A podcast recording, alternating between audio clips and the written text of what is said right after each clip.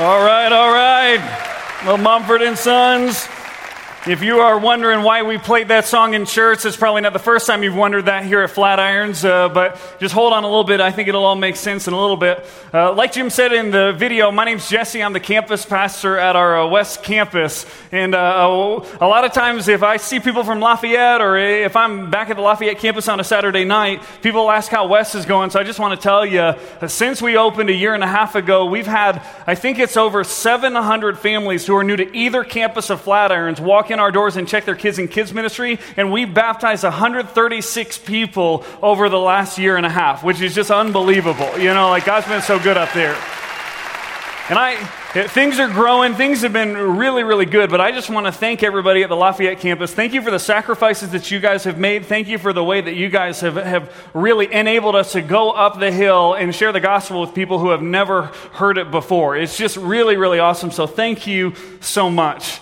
As Jim and Scott, they were telling me that this series is going to be called Wrestling with God. Uh, the first thing I thought of, it wasn't my own uh, struggle with, with, God. The first thing I thought of was growing up in Jim's youth group, we had this thing at camp called Fight Club. And it was as awesome as it sounds, you know. Like you guys know, Jim, that does not surprise anyone in this room. Um, but but it, all I can tell you is it's awesome. That's the only thing I can tell you about Fight Club because you guys know the first rule of Fight Club, right?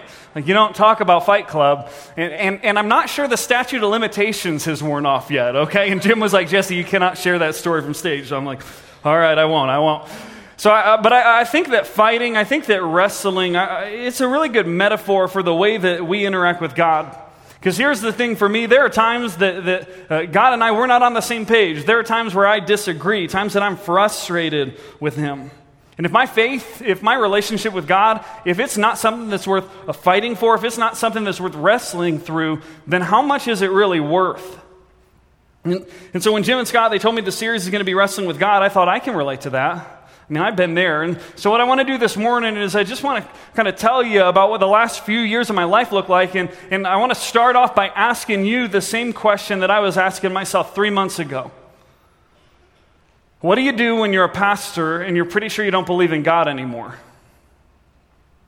Um, that was my question.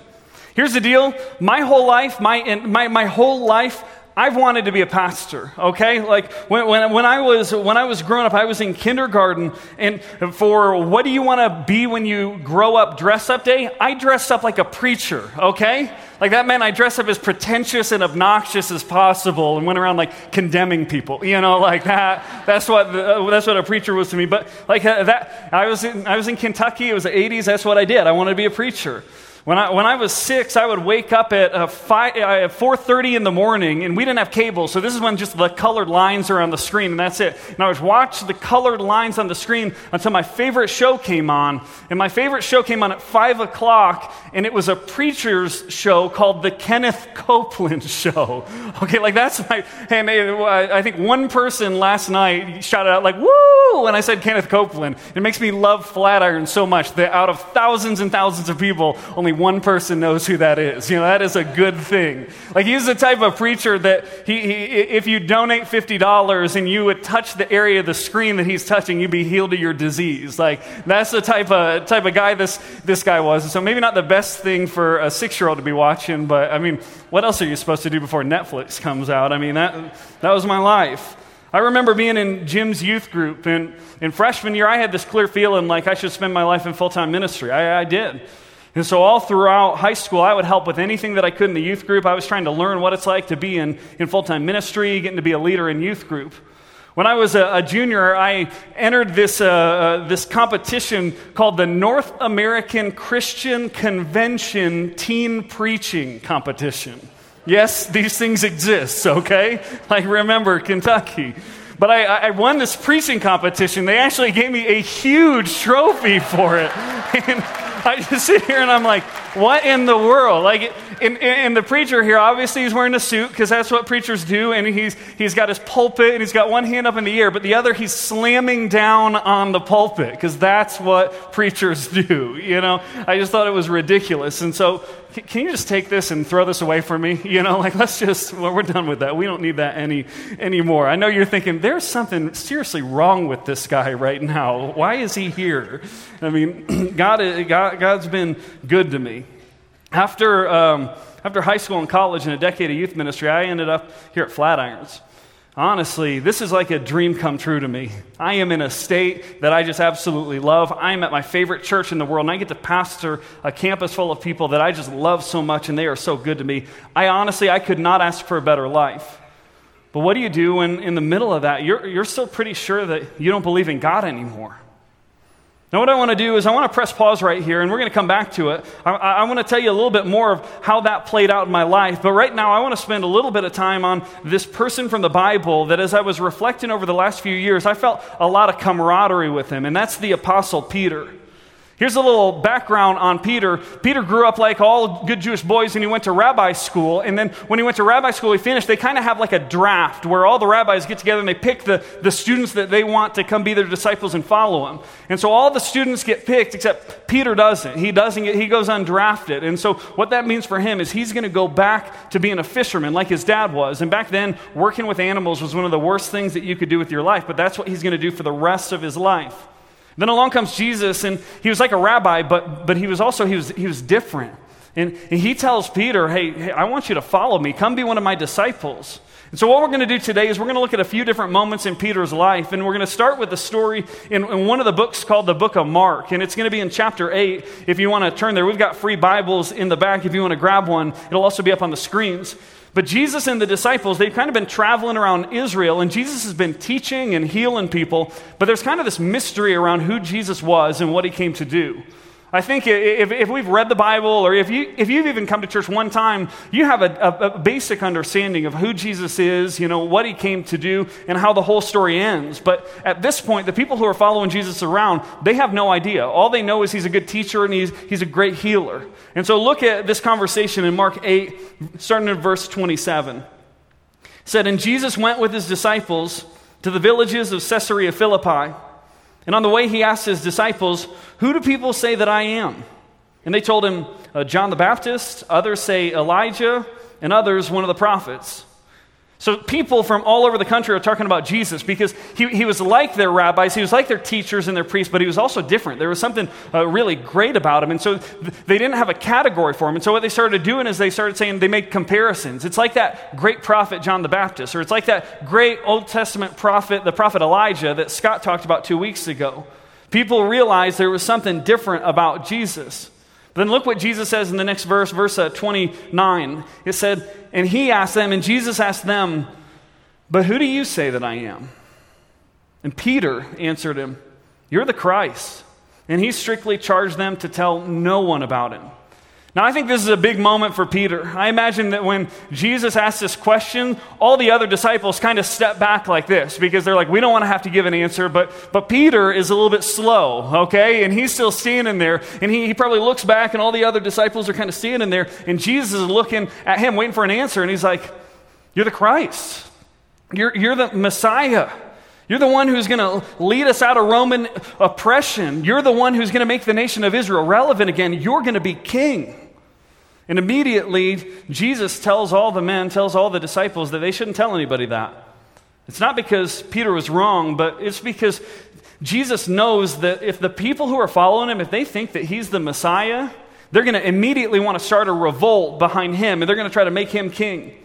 But what Jesus knows, Jesus knows that uh, he's got a deeper understanding of what it means to be the Messiah. Look at how he explains it in verse 31. said, And he began to teach them that the Son of Man must suffer many things, be rejected by the elders, and the chief priests, and the scribes, and be killed. And after three days, rise again. And he said this plainly. Now, here's the thing for us uh, hindsight's 2020 for us, for all of us who, who, who understand the, the, kind of the Bible and what happened here, it's easy for us to understand that for, for Jesus to be the Messiah, he's going to have to be re- rejected by the religious authorities. He's going to have to suffer, die, and then rise again. But back then, that's a completely new, new concept. They had no context for that. For them, the Messiah would lead the Israelites to overthrow the Roman government in that captivity and would become king. And Jesus is explaining to them for the first time that instead he's going to be rejected, he's going to suffer, and he's going to die. Well, needless to say, uh, Peter, Peter is not having that. That does not line up with what he understands. What Jesus is talking about, that doesn't line up with what the Messiah is supposed to do. The Messiah is supposed to win, not lose. And so Peter's got to say something. And so look what he does next. Verse 32. And, and Peter took him aside and he began to rebuke him. So Peter takes Jesus aside and starts to lay into him. No, Jesus, that's not what you're going to do. The Messiah is not supposed to do this. And so for me, it takes some boldness, you know, for, for Peter to call out the guy that he just called the Christ. But secondly, what we're going to find out, Peter's going to find this out personally. You don't rebuke Jesus, okay? It just doesn't go well for you. You know, it's just never a, a good idea. Verse 33 said, But Jesus turning and seeing his disciples, he rebuked Peter. And he said, Get behind me, Satan. For you are setting your mind on the things of God not, uh, not on the things of God, but on the things of man. This makes me think of a few things. First of all, for Peter, this is a bad, bad day. You know, brother should have just quit when he was ahead. Bad day. And then, secondly, it just really seems like Jesus needs a hug. You know what I'm saying? Like, I just look at it, it's like, Jesus, Peter's one of your friends. He's just trying to protect you. He, he, he you called him Satan? It seems a little bit uh, over the top. But I think about it, and if I think about it from Jesus' perspective, he's got all these people, hundreds of people who are following him. They all want a revolution. And he's got the power to make that happen. But what they need is a sacrifice. What they need is to be reconnected to God. And the only way for that, that to happen is for Jesus to die. And I wonder if, as Peter was rebuking him, I wonder if Jesus' mind flashed back to a time where he was alone in a desert he was tired, he was hungry, he was lonely, and he's in the middle of his wrestling match with God. And he's tempted by Satan, who said, You don't have to die, Jesus. You can have the whole world. Just, just give up, just take the easy way out, just submit to me, and you don't have to feel any pain. And so I wonder if in this moment Jesus is reminding himself, just as much as Peter, that he's got to take a harder road. But you got to feel for Peter here. You see, for a couple years, he's been following Jesus around and he's been living the dream. And then for the first time, he realizes that following Jesus might look differently than he thought it would. You've had that moment, haven't you? It's the executive. He realized that he couldn't lead his family and work the hours that he was working. And so he sat down with his boss and talked about balancing his schedule better, and he got fired. And he trusted that God would provide another job but it's been months and there are still no prospects in sight. It's the 35 year old woman who wants to be married more than anything. But she knew that her current relationship it didn't line up with what God said was best, and so she broke it off. And she trusted that God would provide the right man in her life. But it's been two years and she's still alone. And what I would love to do right now is just share another uh, random example of another person, but right now I have to talk about me. It's my family.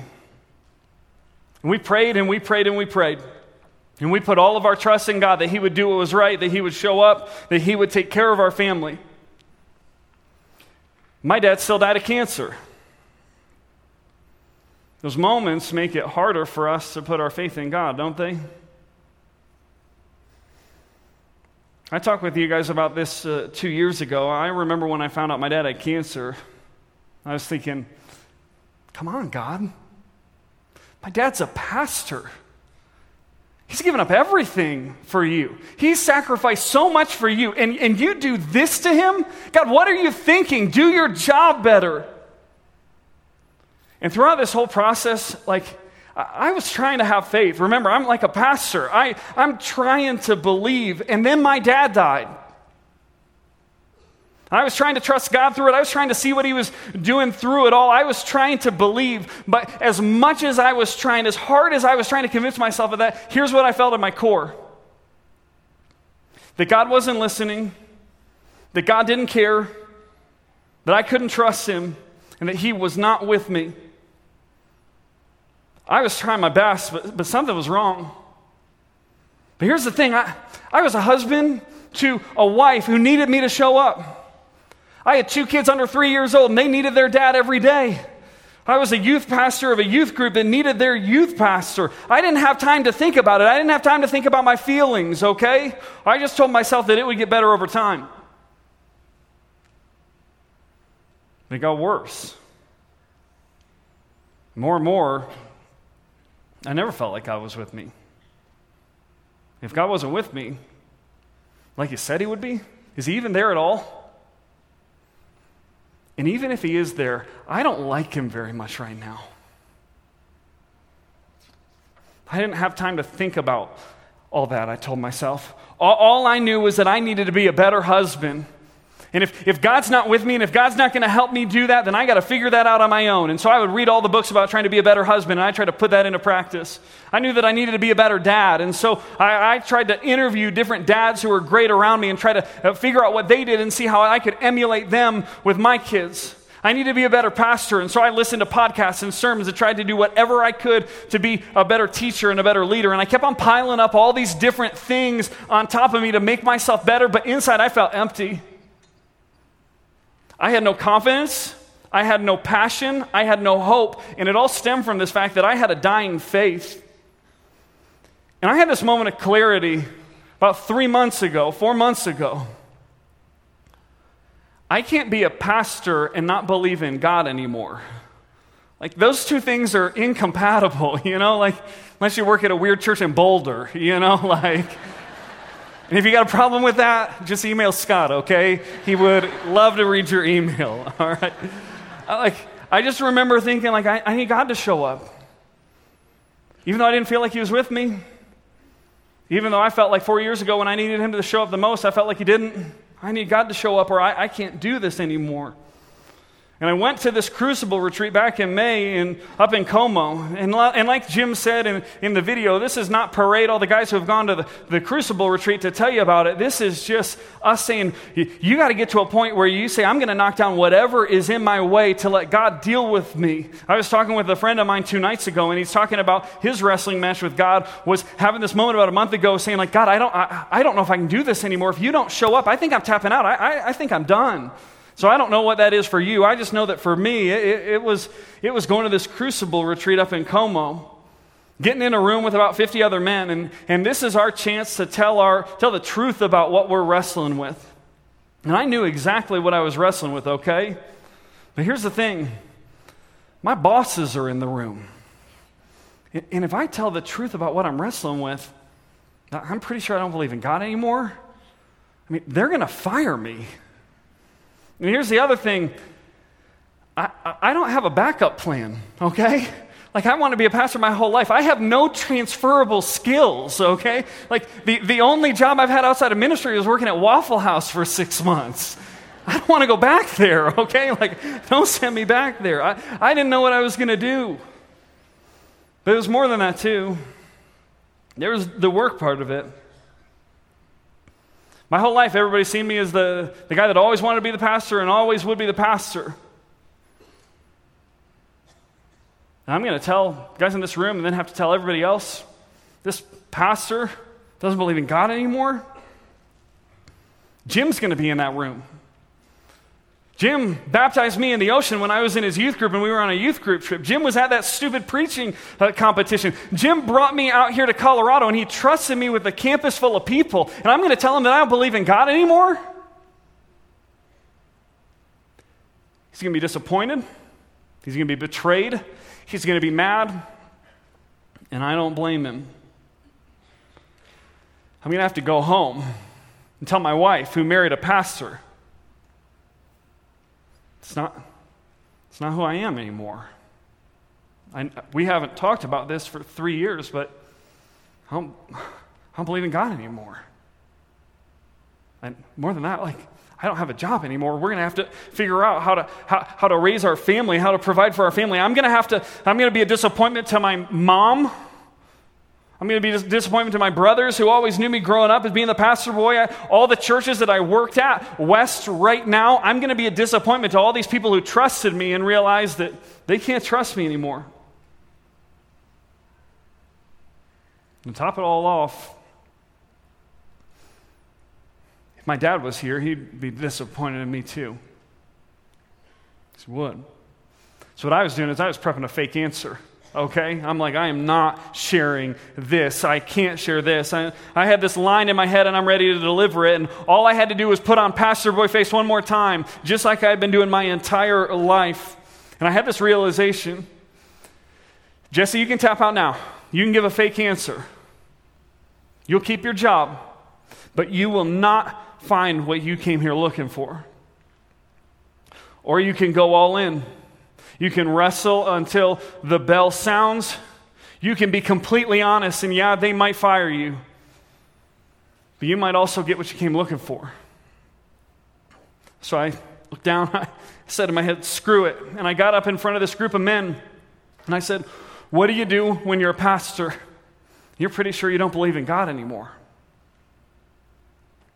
And what I want to do right now is I want to go back to Peter real quick because if I, I think if you hang with me, I think you're going to notice some parallels between our stories. What we're going to do is we're going to fast forward a few months in Peter's life. At this point, Jesus knows he's going to be betrayed and handed over to the authorities to be crucified, and he knows what's going to happen to Peter too. And so look what he says in Luke 22, verse 31. He says, Simon, Simon, and that's just another name for Peter. Behold, Satan demanded to have you, that he might sift you like wheat. But I have prayed for you and that your faith may not fail. When you have turned again, strengthen your brothers. So Jesus tells Peter that he's going to go through this painful sifting process in the next few days. And back then in their culture, that's like a really familiar uh, metaphor. What they would understand is they would put all their wheat and everything that came with it in this container and they'd shake it extremely hard. And it was designed so that the wheat kernels, all the things good for cooking, would stay in there. But then all the chaff and all the useless stuff, it would fall out the bottom. So Jesus is telling Peter, Peter, you're about to be tested. Peter, you're about to be sifted. You're about to go into the ring. And Satan's plan for you is that you'll tap out that your faith will fail, but I pray that you'll hold on, and I know you will. But just a few hours later, Jesus is betrayed and handed over to the authorities. Peter sees it, and he realizes the dream that he's been working for for the last three years, it's dead. And people start to recognize that Peter was one of the apostles, and they start recognizing him and asking him about it. And three different times, he denies even being a part of the apostles, and he denies even knowing who Jesus is. And the Bible says that the third time that he denies even knowing Jesus, Jesus is being led by the authorities right past Peter, and he sees him. And they make eye contact. Peter drops his head, he runs away, he weeps. At that moment, I mean, Peter failed, right? What Jesus prayed for, Jesus didn't get what he asked for. I mean, at least that's how it was looking to me. I was really having a tr- trouble with, with, with, this section of Scripture. But then I started looking into what Jesus said, and the word that he used there for fail is this interesting word in the original language that the Bible was written in, in the Greek, and it's this word eklipsos. The word we get for that is the word eclipse. And here's the thing about eclipses there are two different types of eclipses. And I know you didn't come here for an astronomy lesson, but just kind of just hold on here for just one second. There's a partial eclipse and there's a total eclipse. You see, a partial eclipse is when the moon covers up part of the sun, and a total eclipse is when the moon covers up uh, all the sun. It covers up the sun completely. So here's my question If the moon covers up 99.9% of the sun, is it a total eclipse? No. It's not. Here's the other thing about an eclipse. Even if it looks like a total eclipse, the sun's still there. You just can't see it because of what's in front of it. But you just give it some time, and you'll be able to see the sun again soon. And so let's take this and let's apply it to Peter and to Peter's faith. Did he fail? Yeah, partially. But was it a total failure? I mean, maybe to Peter, maybe to everybody around yeah, it looked like a failure. He looked like a failure. But what Jesus saw is Jesus saw the shred of light. Jesus saw the tiny shred of faith, and he knew that that was still there, even though some darkness would move in front of it for a while. It might look like a man who lost his faith, but give it time. He saw a man that wasn't too far gone. Partial failure? Sure. Total failure? Absolutely not. A pastor named Timothy Keller, he says this says, It is not the amount of our faith, but the object of our faith that saves us. That's too good. Your faith right now might be so weak that you're not even sure that it's there anymore. That doesn't mean it's totally gone. Back to how I've been wrestling with God, how I've been trying to deal with my lack of faith. I had read all the books about the reasons that we have for God being there. And while everything that I read, it, it made sense up here, I, I just could not connect the dots between here and right here. You know what I'm saying? I would wake up early in the morning, I'd read my Bible, I would try to feel something. But at the end of the day, every day I felt nothing. I would take an off day and I would go up in the mountains alone, just trying to meet with God up there. And it felt like every single time He didn't show up, I just started feeling like it's a waste of time. And I remember having no reason to believe that anything else would work. I was tapped out. I said, I'm giving this one last shot. This is my last shot before I go home and I tell a lot of different people a lot of things they're going to be way disappointed with me in. So I got back out on that mat and I started wrestling. And I took off Pastor Boy Jesse face and I was just me. And I put my finger in God's chest. I said, God, I trusted you. God, what are you doing here? My, I miss my dad. Why would you do this to me? Where have you been? I put my shame out there. All my life, I try to be this perfect husband and this perfect dad and this perfect pastor. Just like my dad would have wanted. Just like everybody expected me to. Guys, this is not who I am. I don't even know if I believe in God anymore. What I am, I'm a disappointment and a failure. And if I would just be a little bit better, then I wouldn't have any of these problems. And it was kind of amazing in this moment. I got to have some men show me. If my dad was still here, I said, Jesse, you've been a dad. You, are a dad. You understand this. If your dad was still here, he would not be disappointed in you. He would be proud of a son that showed up he would be proud of a son that showed up. And for the first time in years, I felt the voice of God again. And he was telling me the exact same thing. He was helping me see that, that with him with me, with God with me, I could actually have confidence. And I had real confidence. I didn't need to be a good dad. I didn't need to be a good husband. I didn't need to be a good pastor. I was a good husband and I was a good dad and I was a good pastor because with Jesus inside me and God with me, that's who I was. I had, I had hope again, and I had passion again, and I had my faith back. What the Bible says in Ezekiel 36 26 says, I will give you a new heart and put a new spirit in you. I'll remove this heart of stone and I'll give you a heart of flesh. I was living proof of that. I couldn't let anybody else know, but I had a heart that was numb and cold and empty. It wasn't useful for anything. And it was like in a moment, God took that old heart away and He gave me a new heart and a new spirit. And I have been wrestling with God for years. What I realized is through that time on the mat, God had refined me. He had sifted parts of me that I couldn't be who I am today without going through that process. What that doesn't mean is it doesn't mean that all my questions are answered. It doesn't mean that I totally understand everything that happens. It just means that now I know I can trust the one that I was wrestling with. I can trust him. I know it'll make sense someday. But here's what I know a lot of you in the room are, are thinking Jesse, that's great for you. That's good for you. But what about me? You got through the sifting. You got through the crucible. You, you, you got through your wrestling match with God. But what about me? I'm still in the middle of it.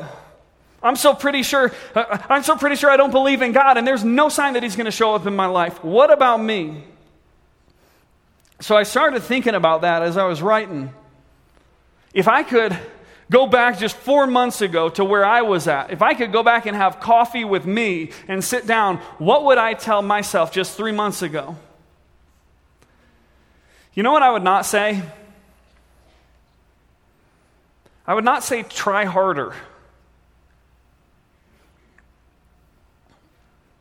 There were a couple times where I let people in just a little bit Never the whole truth. I wouldn't tell them the whole truth. But after I told them, I had some people tell me that what amounted to you just need to try a little bit harder. I look back at them and I'd say, thank you, because I'm a pastor, you know. But I didn't mean to say the word thank there. I meant to say another word. it ended with the K too. Try harder.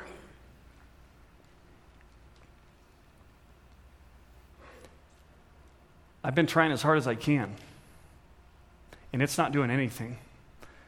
I'm at capacity and I don't know what to do now. The best advice you have for me is try harder. I've been trying harder and God's not showing up and it's not working. So if the best advice I'm, if that's the best advice that I'm going to get, then I'm not telling anybody else. I'm not going to tell my wife. I'm not going to tell my friends. I'm not going to tell the people at work. I just am going to have to do this on my own. I would not tell you to. You just need to try harder. What I would do, I would have pointed myself to this story that this whole series is based off of. The story of when Jacob wrestles with God all throughout the night, even though he doesn't even stand a chance. But all through the night, he keeps on holding on to God and in the morning it says this it says, Jacob said, I will not let go of you until you bless me. I would have told myself the same thing that I'll tell you right now. If you're dealing with this, keep holding on. Even though it doesn't feel like it's working, and even though you feel like your strength is failing, keep holding on. Keep holding on. How do you do that? I want to share three things with you. First, Keep praying. I'm embarrassed to say this is the first thing that dropped off in my life. Prayer has always been so hard for me all my life because it's so hard for me to slow down enough to make time for it, and it is so hard for me to be quiet long enough to hear anything.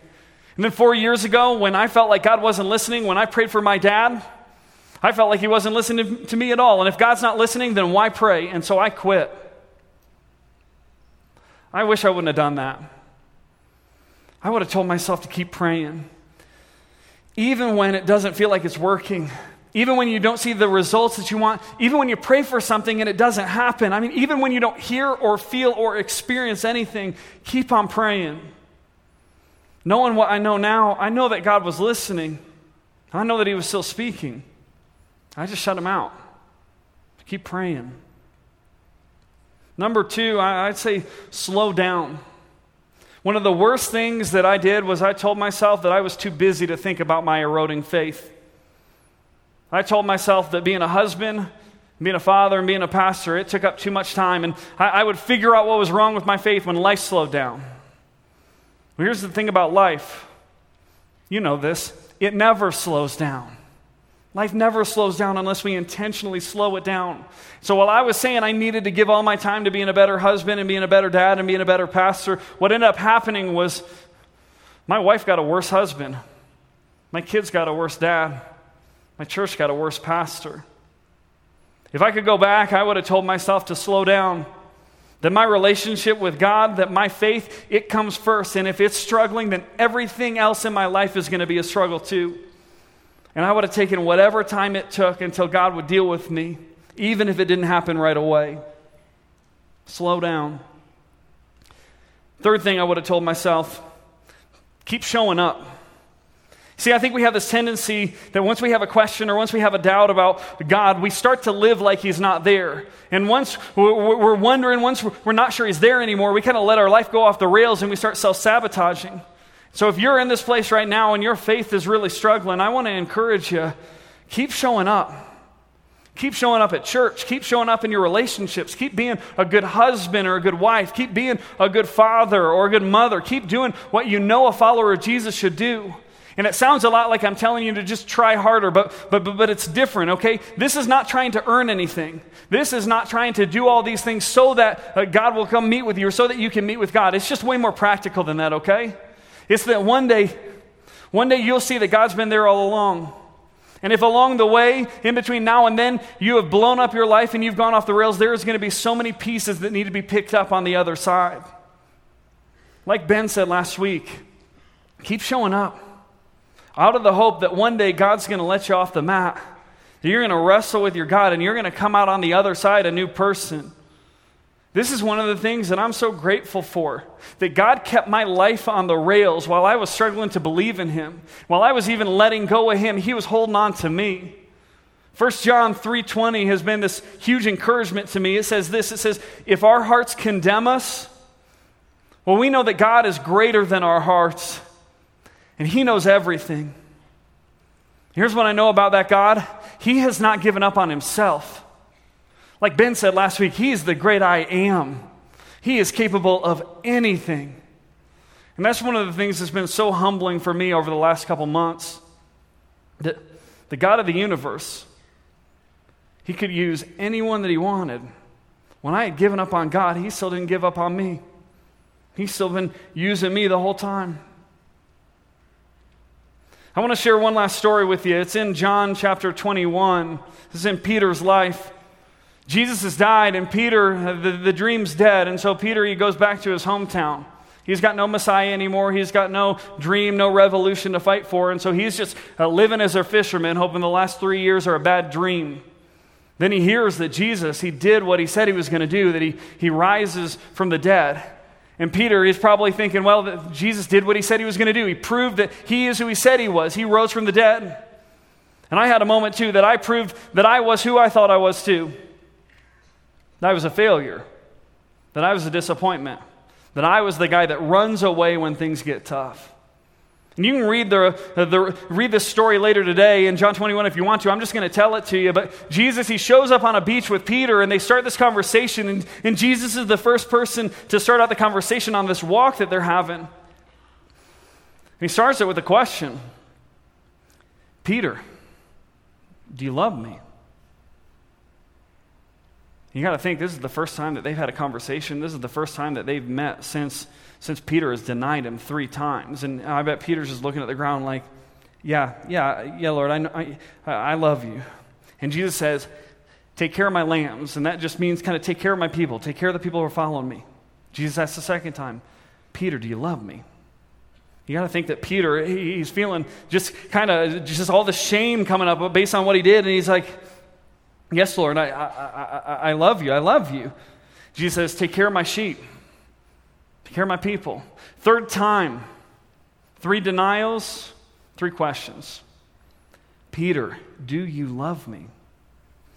The Bible says that this time, Peter, he's hurt because he, Jesus asked him a third time, do, do you love me? He said, Lord, you know everything. You, you know that I love you. you. You know I love you. Jesus says, Take care of my sheep. And as I, as I was reading that story and thinking about that story, here's the first thing that I think of Jesus is dealing with a deserter here. He's dealing with a guy that can't be trusted. And all this guy has to do to be reinstated is tell Jesus that he loves him. I mean, that's just shocking.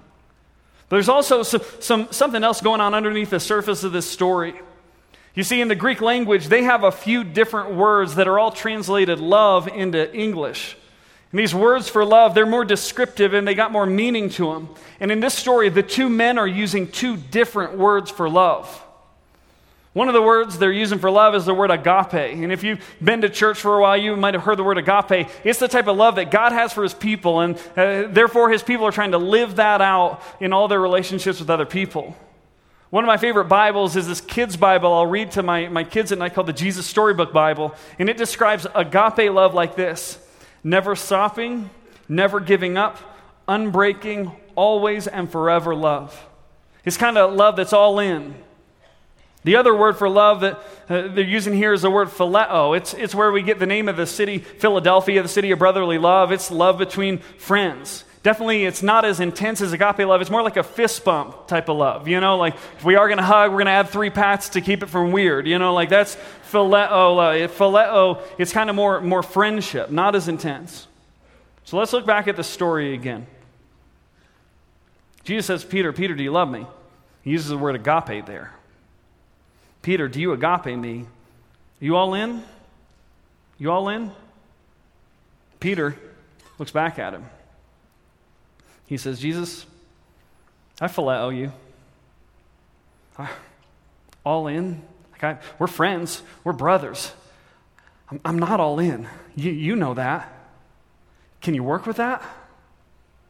Second time, Jesus says, Peter, do you, do you agape me? Are you all in? You all in?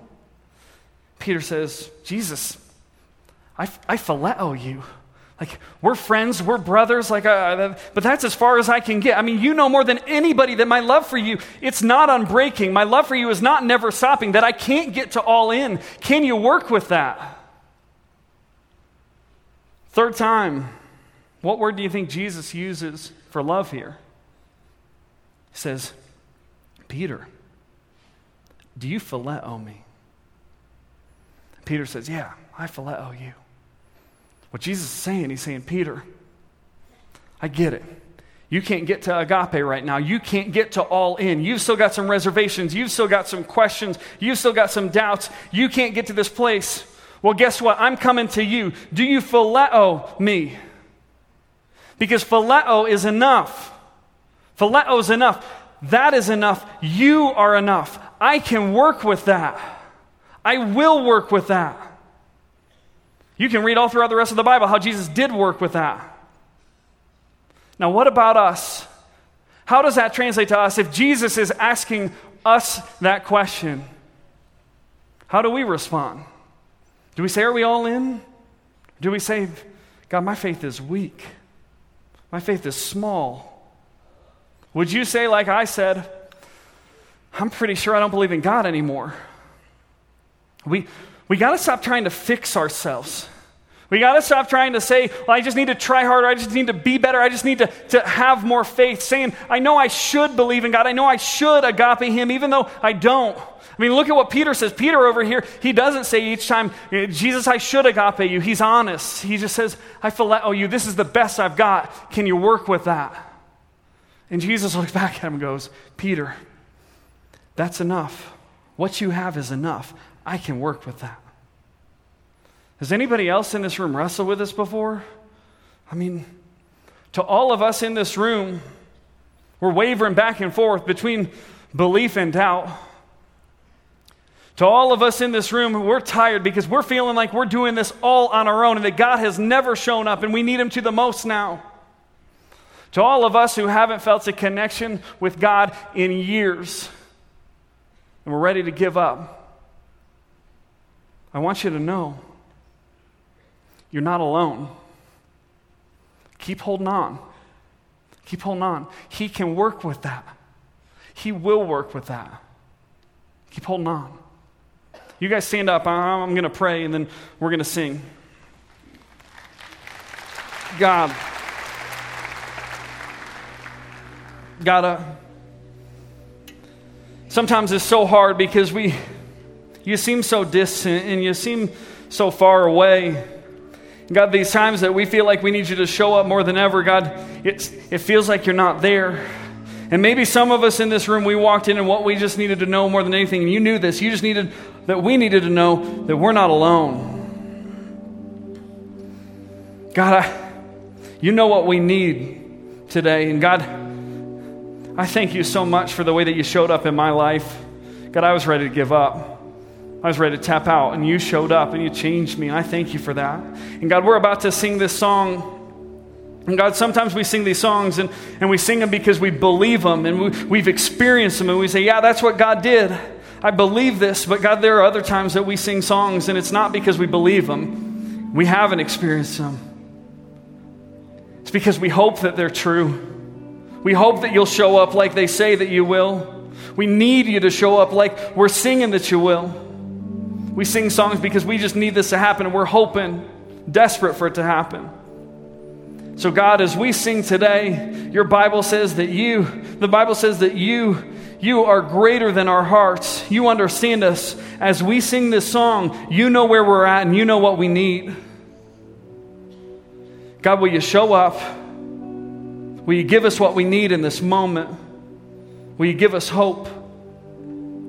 God, we love you. We are trying to trust you. We need you. We're going to worship you. It's in Jesus' name that we pray. Amen.